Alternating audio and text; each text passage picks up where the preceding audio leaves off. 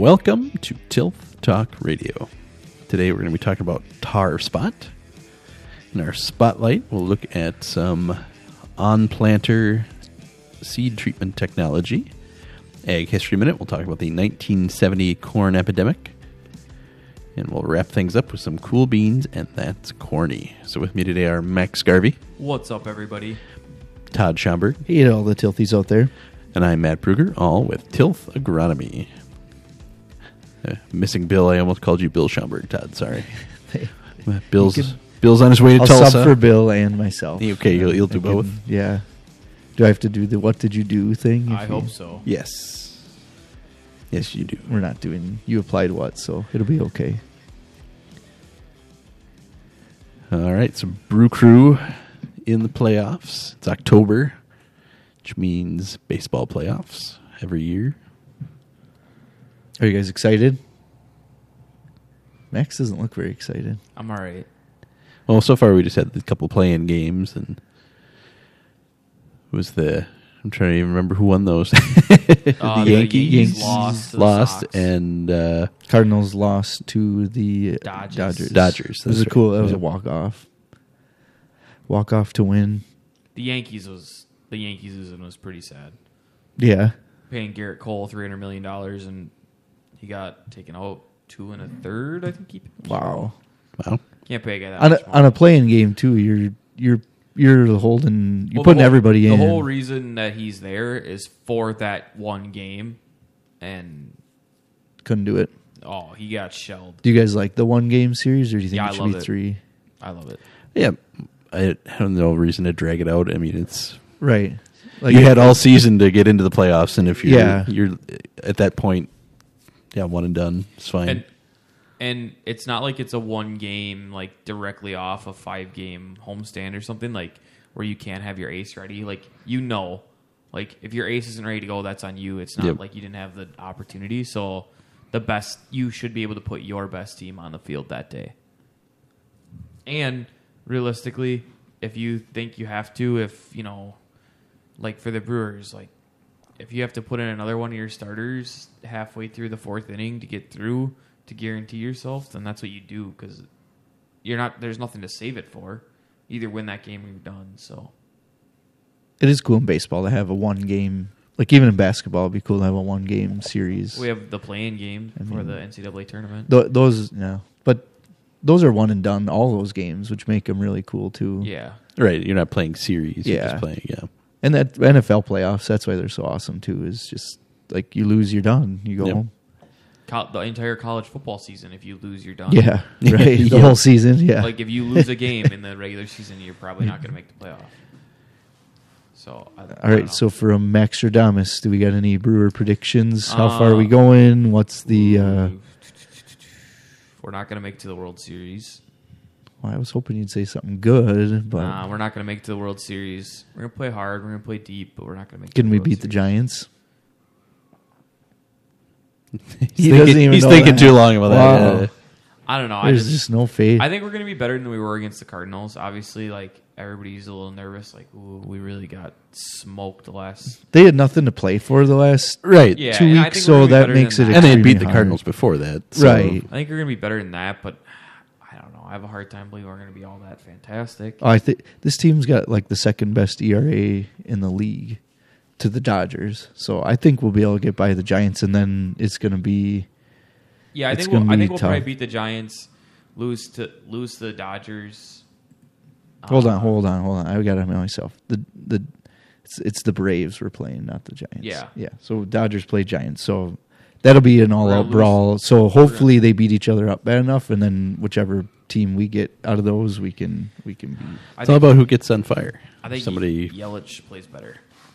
I hope so. Yeah. That's the. I think he's going to play better, and it's not going to be enough, and that's going to be the part that's hard to swallow. Because all of a sudden we're going to be like, man, he is uh, he is something. So and and Hader will have a a clutch like couple innings, and it'll be really fun. And I think it'll be really fun. I just don't. I don't know. I just don't see us in the World Series for some reason. I just can't imagine it. But the Bucks, as much as I believed in the Bucks, it was hard to believe until it was actually happening. So, and even now, like they started preseason and they said your NBA champion Milwaukee Bucks will play. I remember who they played the other night, but it was just it's surreal. I don't know. So I guess until the Brewers do it, I'm not gonna. The Brewers have disappointed me my entire life. So Yeah, I was just to say we have never seen the Brewers or before now the Bucks actually get that far. This is So the NLCS when the Brewers lost to the Cardinals in like 2000.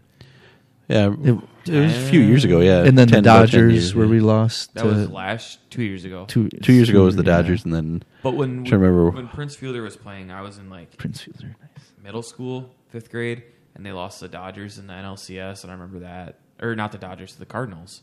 like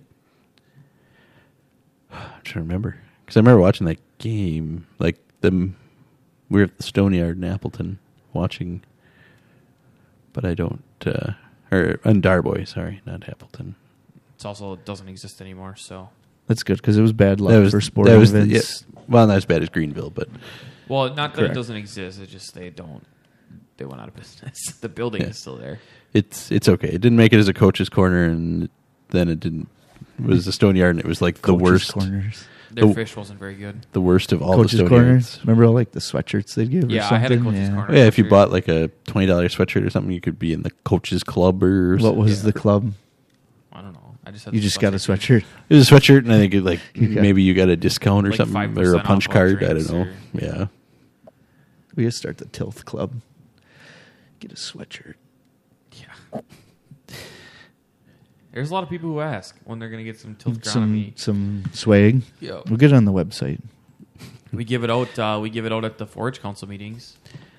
It's in our basket usually at the Forage Council meetings. You can Yeah, go bid. That's a good idea. yeah. Get hat. Usually throw a hat or two in there. Some pads, paper. Sweatshirts some are hard because you don't know what size do you put a usually an XL. yeah, yeah. I would say XL. XL. But yeah, It's always easy to wear something that's too especially big a for hoodie most people. sweatshirt too is. But yeah, Yeah. you want it big. You don't want Yeah, you don't want a small. Small.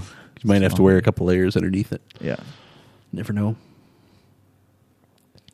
All right. Well, that was obviously not the predictions I think Todd was Yeah, expecting no. out of. Yeah, I, know I am you want it disappointed something better. I just so don't have it for I'm you. just gonna I wish just- Max is wrong now. That's fine. I just like I just don't have it for you. I hope it happens, but I just don't. I don't see it. Well, hopefully the Brewers are listening, and now they play despite Yeah. Max. Yes. That's fine. Play Let him despite me. Win the World Series despite me. Grr. Er, Grr. Craig Counsell's rolling in his grave. Wait, That It's would, gray. it's gray. He's that. I know he's not dead. Okay. It'd be cool to win it for Uke, like for Bobby Yeah. because Yeah, he, even the he doesn't have too many. Uh, no, like too the many more two years of the left. Bucks announcers, like the radio guy and the TV guy, retired after they. yeah, I think if we That was the mic drop for him. Like, yep, yeah, done. like we won. if the and- Brewers won the World Series this year, I think Like, Uecker would be done. oh, I don't I- think he'd come back. I mean, he might come. Well, even now he's not doing full seasons. He's doing like yeah, he's, Yeah, I he mean, not even few. half, I don't think he Well, did even when he does year. games, he doesn't do the whole game, and right. Well, they not. he does like the first two innings, and then he comes back for the last two. Is that how it? Okay. yeah, or last one? I Yeah, we, don't, we don't need him to be like Tony Bennett, where he doesn't remember what team he's calling for anymore. You know, that's pretty. Think of how much like I like Al Michaels on TV. He he to me, and I love Al Michaels from his how good he used to be, but he is not good anymore. And Uecker has not lost a beat with that. Like he is still. Yeah, but Uecker's Really the funny old to- man where when he does lose it, it's just funny. Yeah. Like, oh, you, Yeah. you It's just- goofball. Uh, yeah, well, he's 87. What do you expect? wow. Because I have heard him call some games where I'm like, is he drunk? Is he drunk? And I think he's just. Who's the Cubs guy at the end? That what is Harry that? Caray? Harry Caray. Yeah. Cubs win! Cubs win! Yeah. Will Ferrell did an amazing. Yeah, he Harry did. Caray. You're right.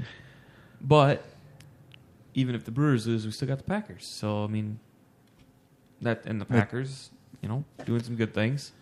Yeah, no, they've been they're on their uh, third straight win after the Steelers. So I'm a big fan of the pickup this week. I'm I'm all about it. So yep, getting Mike McCarthy's leftovers. I mean, if Mike McCarthy doesn't win, they're probably pretty good. Yeah. That's I guess Yeah, the way I look at okay. it. So Well, if Jaylon Smith can be just as good as Devondre Campbell, which Bill, you know, pa- on paper he should be able to be as good as Devondre Campbell. I'll take that. I'll take another one of that guy all day. Yeah. Like, not no doubt. So I'm, I'm all for it. As the less Ty Summers on the field, the better. and I, I really want to be a Ty Summers fan, but I can't. He's so bad. He's so bad. So I'm, uh, I'm excited. Yeah, we'll see how he fits in. I mean, it'd be nice to keep up improving the defense. They've been doing better, I would say. We're just trying overall. to get through the injury bug this year. We haven't Yeah. had that the last two years, so. Ah, we get it every year. But I don't last- think about it as much when it's happening, but Well, every but year we seem to I lose agree, guys for a few games. Last year, though, in general, we were very healthy. Yeah. which Yeah, we did stay healthy I mean, last year. like was a benefit that you can't overlook. That all of a sudden Right. there's years where just guys are hurt a lot. I was cool when Kevin King had a sore hamstring and wasn't playing. Like I was like, oh yeah, injury bug, and then now it's not as cool. yeah, Right, you're yeah right. defensively we're we were pretty good. Our offensive line, We're getting Is- Jenkins back. yeah, so that'll he help. should come back. What's really tough is when you think basically the Packers have six like all star players. Right.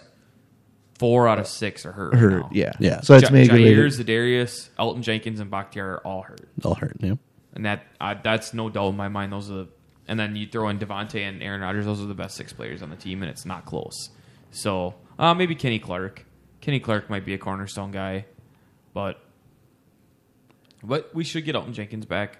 My question is, you got to keep Josh Nijman on the field, right? that guy has been a beast. Yeah. Do you kick him over to right tackle and push Billy Turner down to right guard and let him play where he's supposed to? I know we're getting really deep into Anytime you let them like guys play where they're supposed to, though, is usually a good idea. because Billy Right, Turner so- is a guard. He is not a tackle. He is a guard. But we have him playing tackle because he's one of the best offensive linemen we have. So he's playing tackle. Well, let's let Josh Nijman has he just has he been? I mean, he played against T.J. Watt and uh, Joey Bosa and gave up zero and- quarterback pressures.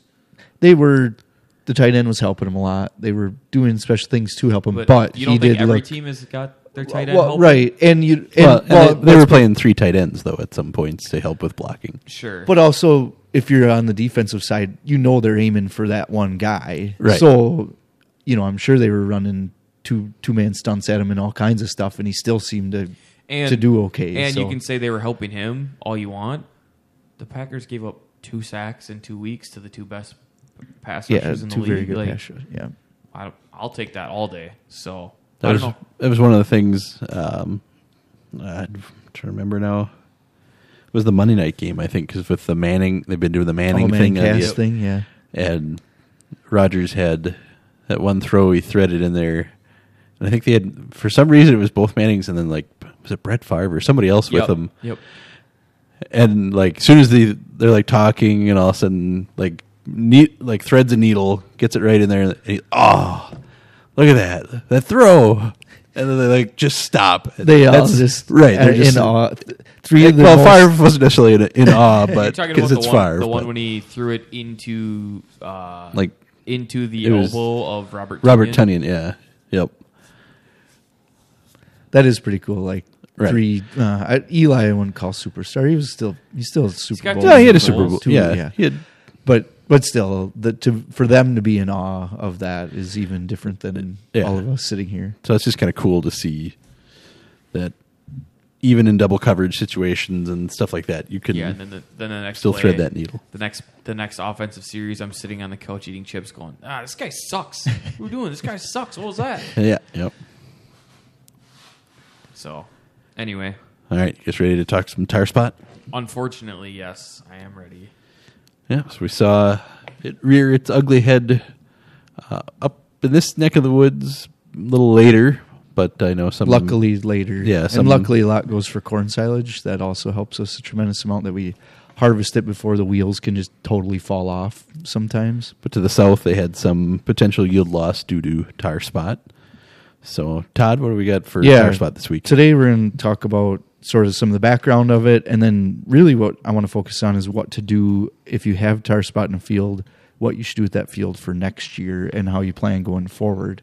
Because we can't really change if you already got it or what happened this year, but going forward, if we don't start making some changes, um, this this tar spot's going to keep rearing its ugly head, and it seems like certain areas just got hammered with it this year where you know literally you're reading articles that say the the wheels fell off the bus on hybrids um, talking in the 40 to 80 bushel yield loss ranges on fields. And I, I would call it to the point of of an epidemic problem where where it's something that we gotta you know start to really really watch and keep our eyes out for how to how to help it.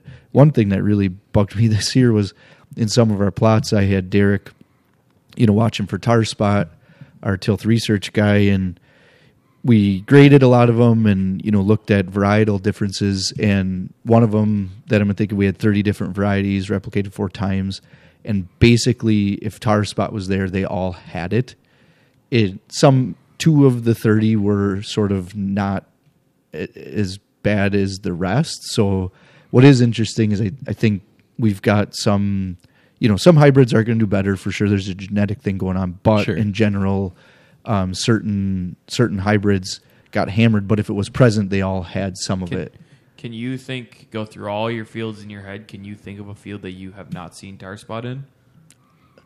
Yeah, there's Yeah, some that, there's that still don't have some. it. Yeah, I li- I don't I- no, I, I- don't think I have one. i think some of that could be also corn that's been weakened and it came in very late or it, it's right, just a not different all devastating. Right. I don't think I can think of a field that doesn't have it at some point. it's certain amount.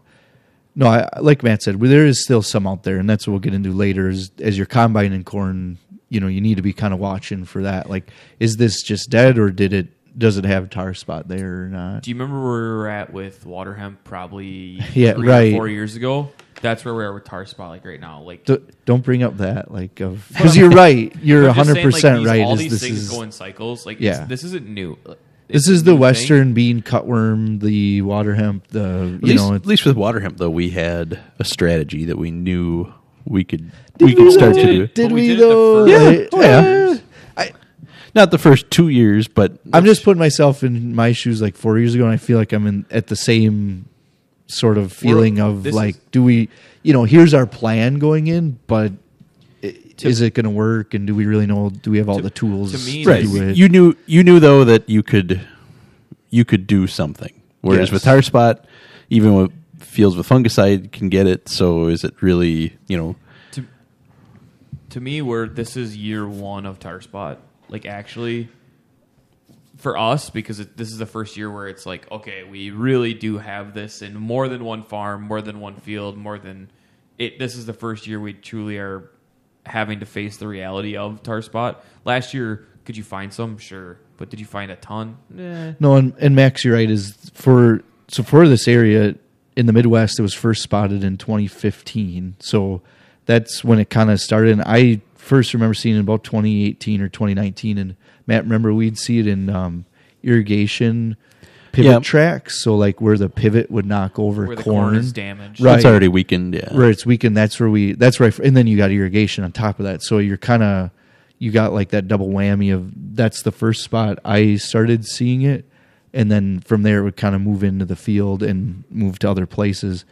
And I would agree with you, Max. So this is the sort of first year where farmers are seeing it, and we know it's That a it's this widespread, That, yeah, yeah. it's widespread. I, I did the uh, the harvest train with the research group last year, and we found it consistently at one farm that used irrigation, and then basically everywhere else we didn't really see it on that harvest path. So that's not it's a smaller sample size, but it kind of follows the pattern that I see in the field too. Where this year it didn't matter if you had irrigation or not; it was it was there. So some background tar spotted it. It is a relatively new disease to the U.S. So like we said in 2015 is kind of when it was first um, spotted, and there's a lot of theories of how it got to the United States, and nobody really knows. One of the I would call it prevailing theory is that a tropical storm from the Gulf of Mexico in 2015 deposited wind-blown spores in northern Illinois and northern Indiana. So a tropical storm brought it up, which is plausible. Um, there's you know other theories of how it could have gotten here, and maybe it was brought here or something like that. But it it was a disease that is in you know it's new to us, but it's native to Central America and has been there for hundred years, and is a major problem there. Um, so that's one interesting thing is not new at all, you know, in that way. And obviously, a lot of these things aren't usually like new, something you never heard of, but um, it's really new to the Midwest. And it's um, the fungus is called, and Matt, you're probably better at this one, but it's Phyllachora maydis is the Latin name of the fungus. And what one thing I want to tell you guys that's interesting is you brought up water hemp, Max. And what's water hemp's big brother that always seems to come after? Am- amaranth. Palmer yeah, amaranth. Palmer amaranth. Well, So one thing about tar spot is we just gave this Phyllachora maydis, so that's one of the fungal pathogens that causes it. But in Central America, actually the one that actually causes the more yield damage is that one opens up and creates tar spot, but there's another tar spot that comes in after it that's worse that we have not gotten in and maybe this year is the year we actually have it because of how much The we're seeing tar spot delta variant. but yes, it's like the the you know Palmer amaranth to water hemp of like there is a potential where we're going to get this next one that's even worse. Um, so that's something even more scary to think about. Is like we we maybe haven't seen the worst yet because of that. So um, a lot of the yeah, like it says, there's forms a complex of two other pathogens, and like it said, neither of those have seen in the U.S.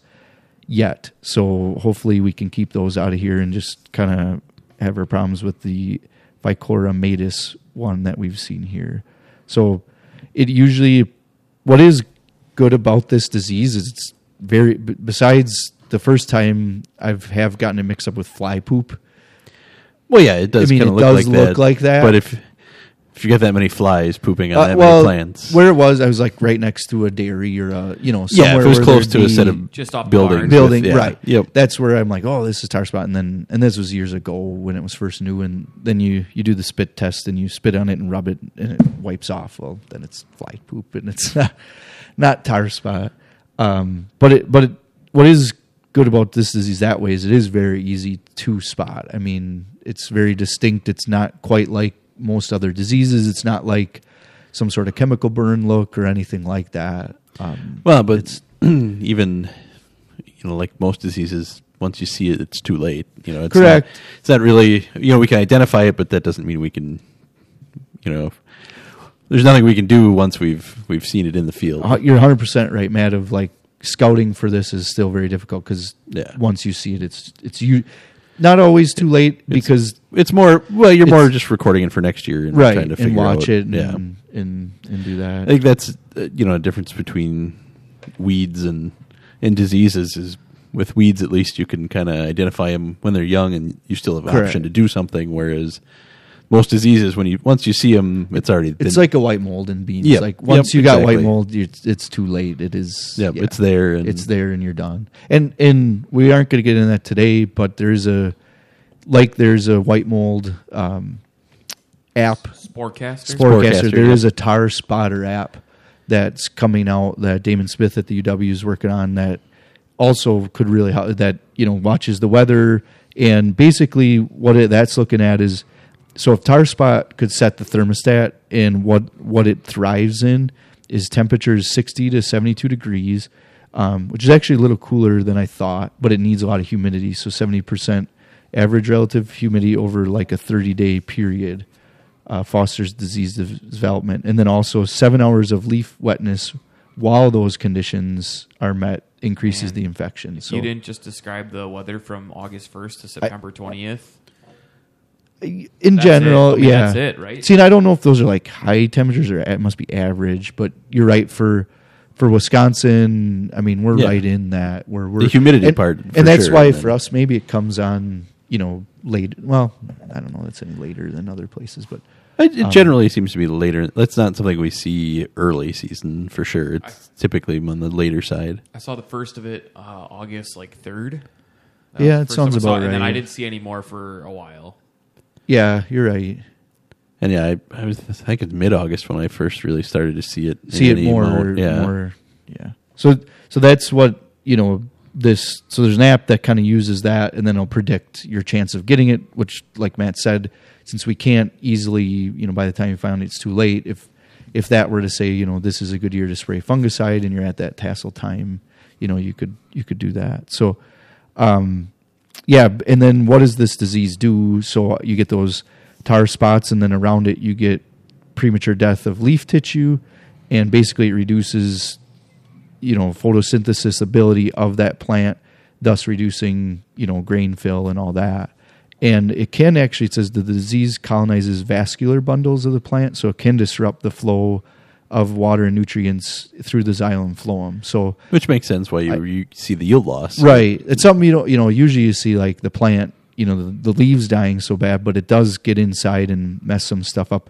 Not what I've seen with that isn't as much as that it the net result usually is that it cannibalizes the stalk and then paves the way for stalk rots to come in. Sure. So that's one thing I've noticed with tar spot as well as even coming in, like we we talked about earlier, the first place I saw it is on damaged plants that were irrigated.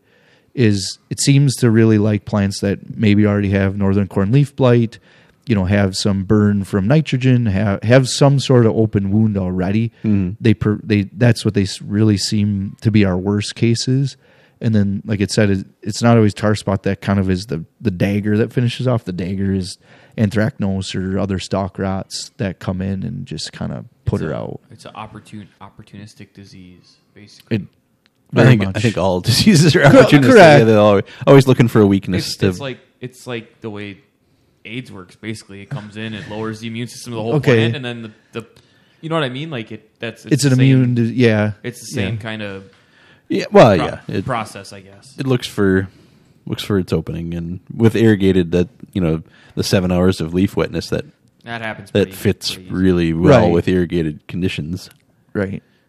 I mean, most of the time your dews, or unless you're getting a rain, usually your humidity is not quite as bad during the rain, and then when it stops, you know, it might hold on to it. But irrigated, you're much more likely to have that. And that's why condition. too. Maybe if you've had it real bad in irrigation fields, you you start changing where you irrigate at night or for shorter periods of time.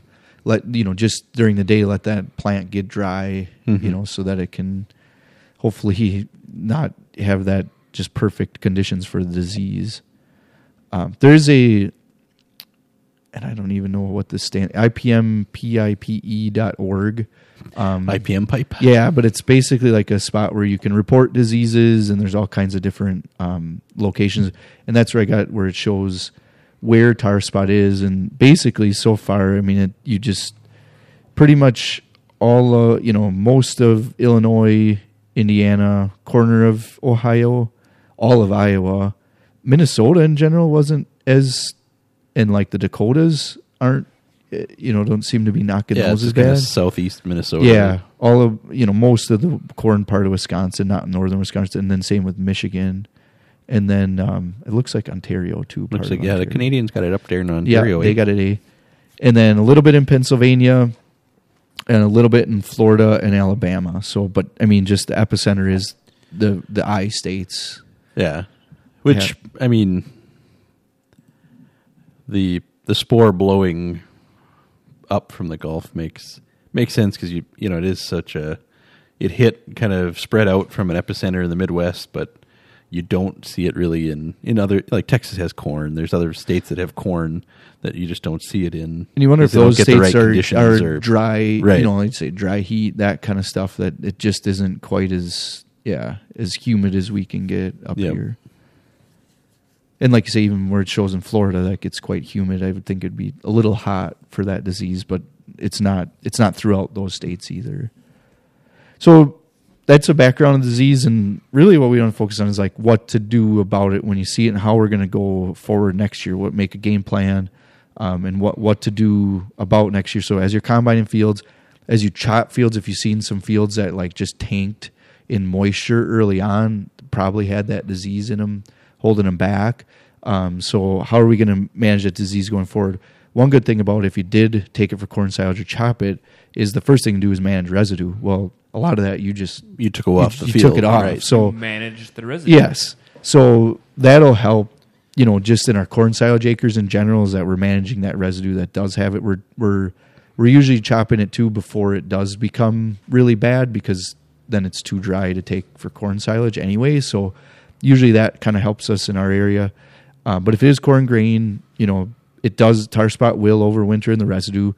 With all these things, we're still we still don't know a lot about how it overwinters because it was in Central America where it can overwinter and we didn't have a like a winter like we do in Wisconsin. Right, they don't get the frost and the Right, but so far what we know is that it can overwinter, and so what you want to consider do is is burying it with tillage, basically to kind of encourage the decomposition decomposition and reduce the inoculum level.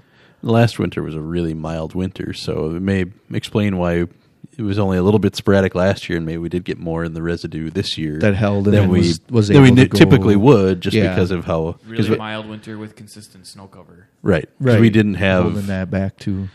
we had almost everything survive as far as cover crops and everything else, so it would make sense that the spores would have a pretty good opportunity to survive last winter. The next thing to do is rotate. Um, that's probably the easiest because in general we we thought this year we were finding it on um, sorghum, but then we learned it it's a different type of tar spot. Yeah, it's a different. It's like a it's bicolor a or something. strain. Yeah, Uh, but in general, you know, it won't affect soybeans, won't affect alfalfa, winter wheat. So one idea too, especially if you have a lot of it, is is to rotate. Um, and we don't know yet how many years it takes to reduce the inoculum. Um, so that's one thing that you know is it one year will it reduce enough? Is it going to take three years of a rotation? Um, that's uh, that's one thing we just don't know yet. Well, that's half the battle right there. Is as we keep talking about this, and we, we'll keep pointing this out, but it is like year one for a lot of guys, and we we just don't know a whole lot about the disease yet because we haven't had enough experience with it. the kind of number third thing is um, avoid highly susceptible hy- hybrids and i thought that was worded interesting or thinking about that is like it wasn't like pick hybrids that are highly resistant it's avoid the bad ones and one that because i don't think we know yet as much as we need to on that side of it um, that one's been slightly frustrating to me is and I get it. It's going to take the seed companies time to catch up, but man, we need them all hands on deck trying to figure out. Um, I I went through. I don't remember any in 2021 seed guides giving a tar spot rating. Um, do you guys remember any that? did? Not that I can think of off the top of my head. No. So I went through. Um, look, Mac Max had a couple seed guides, um, and then I kind of Googled a bunch to see if I could find 2022 if they'd have ratings. And the only one I did find that had a rating was NK um, or Syngenta. So there is a tar spot rating. It's not for all of them, but at least they have a spot in the book. And I would say they got a rating on. It was probably 60, 80 percent of the hybrids had a rating um, which I think is great. I mean, I that's one spot that as you're picking out corn hybrids this fall, you gotta ask your seed salesman to say because what they said last year was, well, we don't know yet. We don't have the ratings, and we don't want to put something out preliminary, and you know, just it pretty much coincides with Stay Green, is what I heard a couple of them say. Well, uh, it it it's different than that. I mean, it that Stay Green can help. Don't get me wrong, but that's that's a different thing than being truly resistant to tar spot or not. So that's one thing that if it's not in the book, please ask for it. Please push back and say, hey, you know, I, I really want this hybrid, but what what is the rating? And just so you know what you're what you have.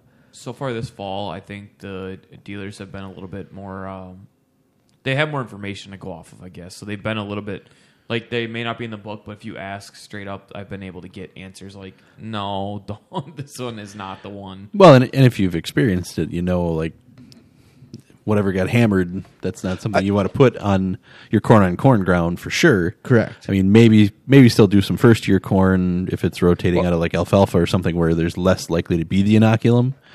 But you know, you kind of got to use your own common sense for a little bit till the seed companies and catch up. Like we said, it's avoid the highly susceptible ones. That's what the Yeah. goal sort of is, or or maybe place them like Matt said in a certain spot. And yeah, I I I hope more seed companies would could e- at least have an addendum or something to give us a guide of of what they saw out there because like I said I I know it's not going to be perfect but it, at least it's something to go off of versus any versus nothing and looking at the um, NK book and basically there's a one one variety that ranked a one in tar spot. Um, a few twos lots of threes and lots of fours and a couple five you know so in general you know there was certain ones. Um, one nk0440 that we've seen get it in the past that's rated a four so that makes sense. Like it th- they seem plausible their ratings too and I, that's the thing is like we said it's so new that any information is good and helpful and we can use that to to base you know like decisions on and how to place it and stuff so um that like i said i'm just really glad that at least some com- some or one that i found so far came up with a rating on that well, it's interesting just looking at this seed guide section that you shared. and and it does make some sense. A lot of the early days or ones or twos because they're a shorter season, so you, you don't have as long of a season to to get To it. protect- And, and it seems to go up as you get it, but then you still got like some 102 day stuff that's a two, so you know you can kind of help yourself there too, and knowing that the longer season that's a lower rating, that's probably a really good one to have, because it's going to have the least susceptibility to it. If you're looking for longer decor. the last thing to do. So um, once you get kind of past hybrids, it's fungicides, and um, they did have some fungicides got like a two EE label, um, basically like a emergency type of label to manage tar spot or to you know show their ratings on tar spot.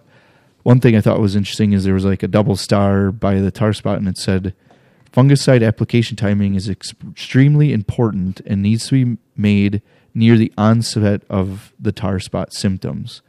Effic- efficacy ratings based on limited site locations from 2018 to 2020. So, one thing to think about is you know these are these are very you know based on limited results, based on you know using something like that tar spotter app and knowing like okay this is when it's probably going to come. I'm going to spray now um, not spraying too early or too late because I, I think you know if you're not close to when you need to spray, kind of like a white mold scenario too. That if you miss the window of spraying for it, it it just doesn't really work.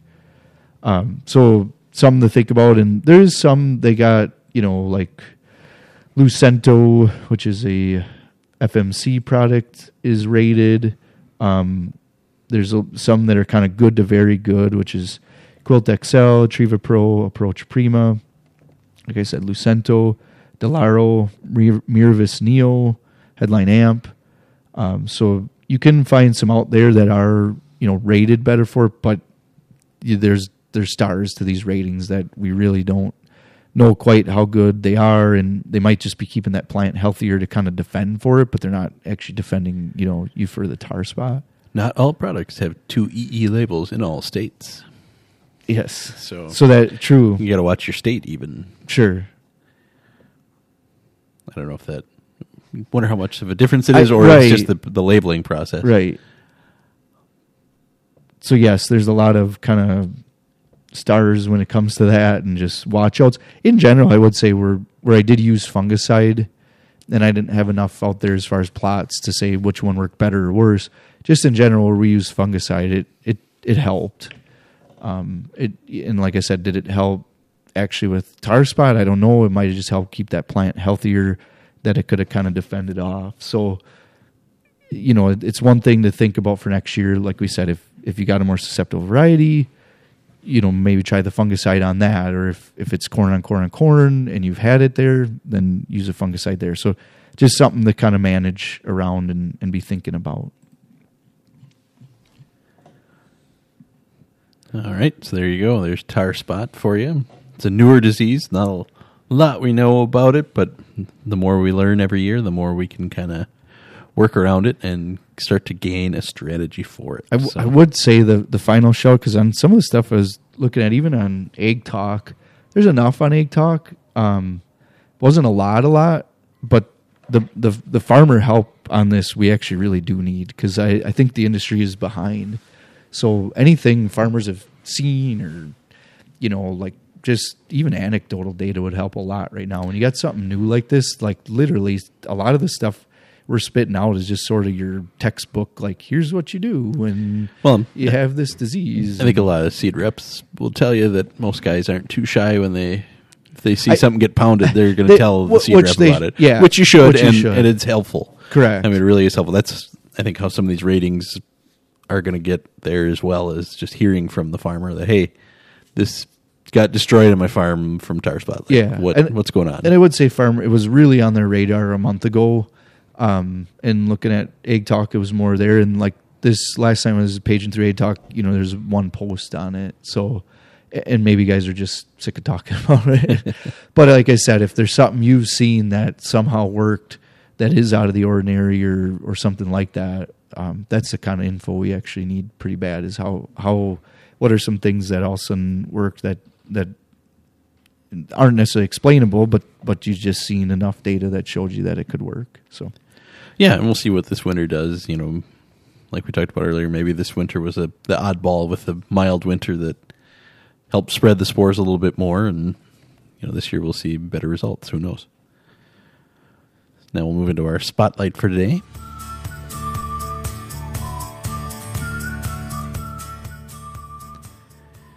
So the first prescriptive on planter seed treatment solution has been unveiled. It's going to be available for 2022. So Inflection Point Technologies, LLC, and Almaco have announced a business relationship that will they're partnering to put out this new Pop ST technology on planters. The Pop ST is allowing you to put on seed treatments in the planter so you're going to be able to cover your seed on the go. Uh, Does it say like you'll have like a couple different, you know, you'll have like three seed treatments and then you just push like I want this one now, or is it more like it doesn't go into that level of specifics. Just says it's uh, research planters with Pop ST technology will be available for spring 2022 with commercial kits looking at spring 2023. Uh, so they're looking at doing biological seed treatments that'll go right across the top of already treated seed too. So if there's something else you want to add to it, seems like I'm. I guess I'm thinking more like a for sandhill cranes. Why am I blanking Oh, on it? yeah. You know, you could put Avipel in the in in the planter, some of that kind of stuff. I, I mean, other I'm sure uh, you know fungicide and insecticide too, but I think they're looking at um, kind of eliminating the need to purchase seed with the potential of not being able to return it because it's specifically treated. So their technology will enable a broader spectrum of biological and niche treatments to be applied directly over the top of already treated seed, was the quote from the article. Our POP ST technology increases the number of valuable technologies a farmer can apply to seeds compared to current practices. POP ST is the first on seed application technology enabling farmers to maintain biological seed treatments in their optimal state till they are deployed real time in field to deliver farmers the most value. So you also don't have to worry about when was it treated. You know that the treatment's fresh. It's keeping it keeping it real, keeping it Yeah. fresh. It's interesting that it's Almaco. That might not be a company that many farmers have heard of. That's a they basically sell like research equipment Mhm. for um, research planters, research combines. Um, Derek and I were actually out there in August. Look, they're they're in Nevada, Nevada, Iowa.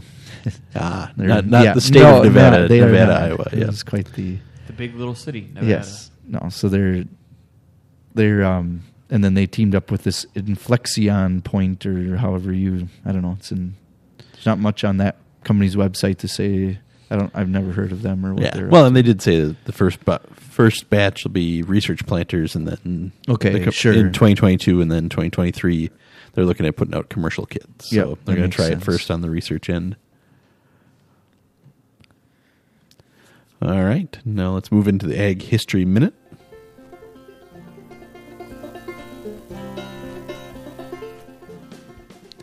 Love the banjo.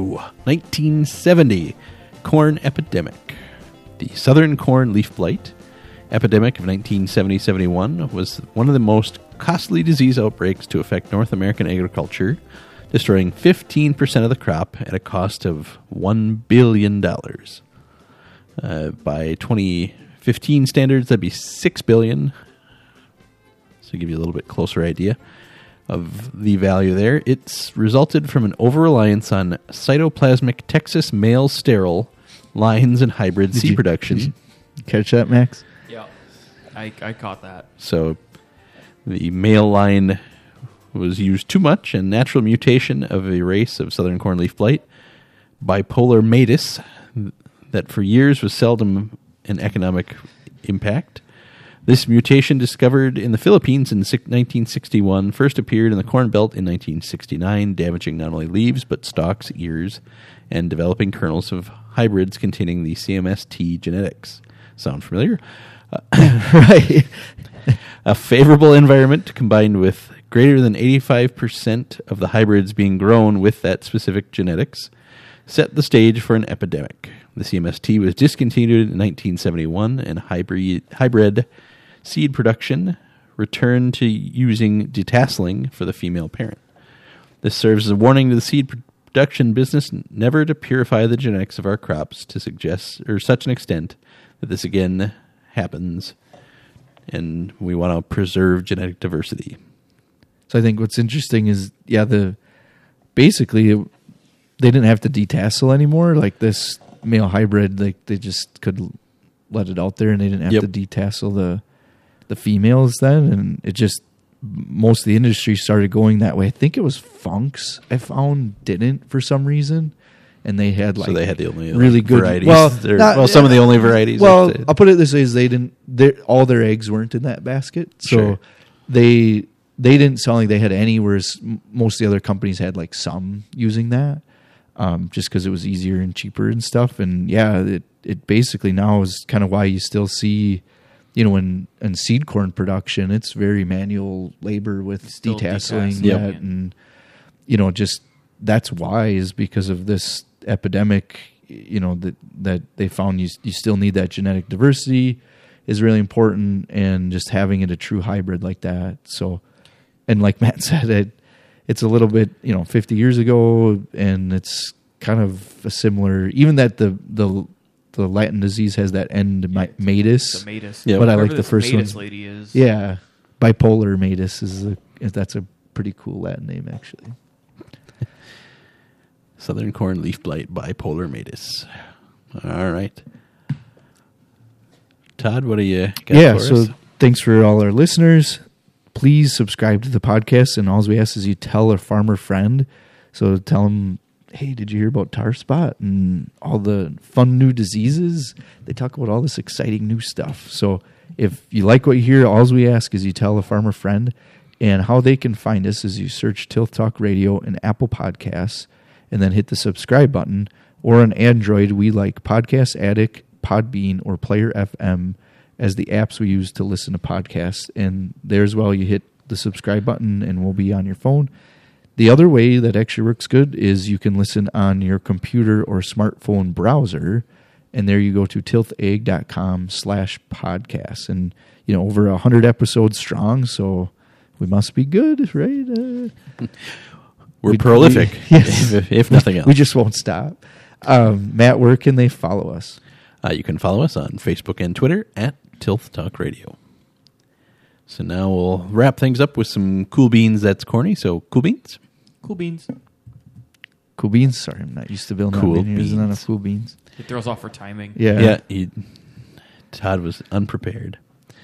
All right, so our cool beans this week: consumers finding comfort in ice cream and butter during the pandemic, as USDA shows dairy demand hitting new high.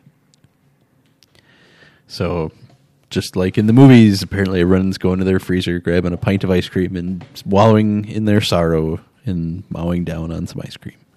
And the dairy industry thanks you for choosing that as your comfort food.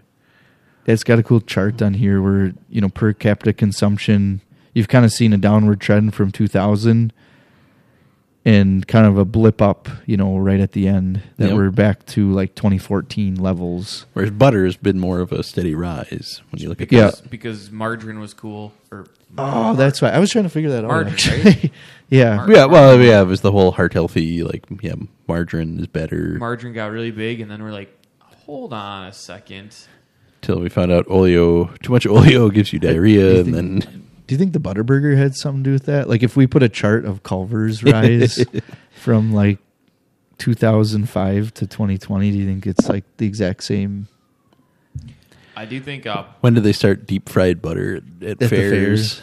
It was probably in there somewhere too. I would think that some of the butter consumption going up a little bit during the pandemic is so many more people are at home cooking. Yeah, they've they've been a lot more baking. Well, restaurants use a lot of butter though.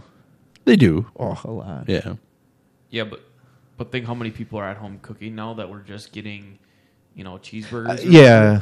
Think Wow. like when you Yeah. when, when you're cooking at home, you're not You're when the recipe calls butter. for butter or margarine. Like, yeah, you're chucking it in. You're chucking butter in, dude. You're not doing margarine. Get that get that junk out of here. It shows that fluid milk was kind of level, but then all the other categories yogurt, cheese, ice cream, butter, you know, all took a blip, blip went up.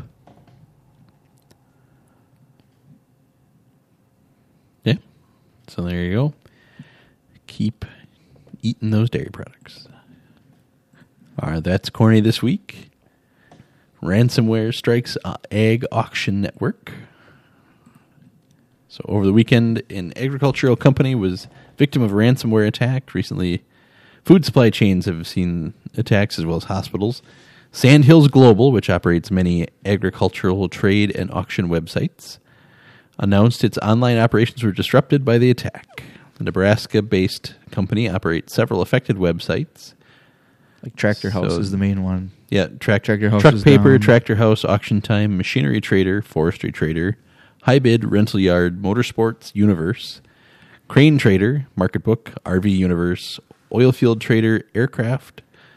That one must be a fun one. Livestock market, controller, and aircraft.com were all affected. Did you know there's RV Universe? That sounds awesome. I do Hybid. I I have the Hybid app. Okay, my yep. Yeah. Tractor House is the main one that I. Yeah, I I still like to look through a Tractor House magazine every once in a while, just see what's they're going hard on. to find. Uh, I think it's funny that an agriculture company calls themselves Sandhills Global. yeah, I wonder what that. Uh, it's a parent company. Who knows? Yeah. Because they have obviously these aren't all agricultural focused websites either. Motorsports Universe, RV Universe, Aircraft, Yeah. and Aircraft.com, Crane Trader. So they're they're working in a Crane Trader. a pretty wide market. It's more of an auction, I think, in general than specific to ag. I just don't get the Sandhills thing. Are they in the Sandhills? Like, is there Sandy Hills in Nebraska, or are they just really big fans of cranes? Can't say that I know much about Nebraska to, to tell you if there's sand hills there, only, only Jeff was here. but It's their ba- they're based in Lincoln, Nebraska. maybe they like to eat sandhill cranes. Ribeye in the sky. Ribeye in the sky. I don't know. They are illegal to hunt in a lot of other states, just not ours. It said it started out as the Peed Corporation. I think I think Sandhills was probably an improvement Yes, P E E D. over P E E D. Yeah, Ra- Tom and Rhonda Peed founded Sam. oh, it's, an, it's their name. Yes. interesting. I can't find when they changed to Sandhills Global, but So there you go. Always something with the ransomware striking somewhere now. It's hitting our online auction sites. But that'll do it for this week. Thanks for being here, guys. Thanks for having us, Matt. We talked about Tar Spot today. In our spotlight, we looked at some upcoming seed treatment technology for your planter. Ag History Minute, we talked about the 1970 corn epidemic. And in Cool Beans, That's Corny, we looked at ransomware attacks on ag auction companies and increase in dairy demand for dairy products. So thanks for listening. And as always, happy farming.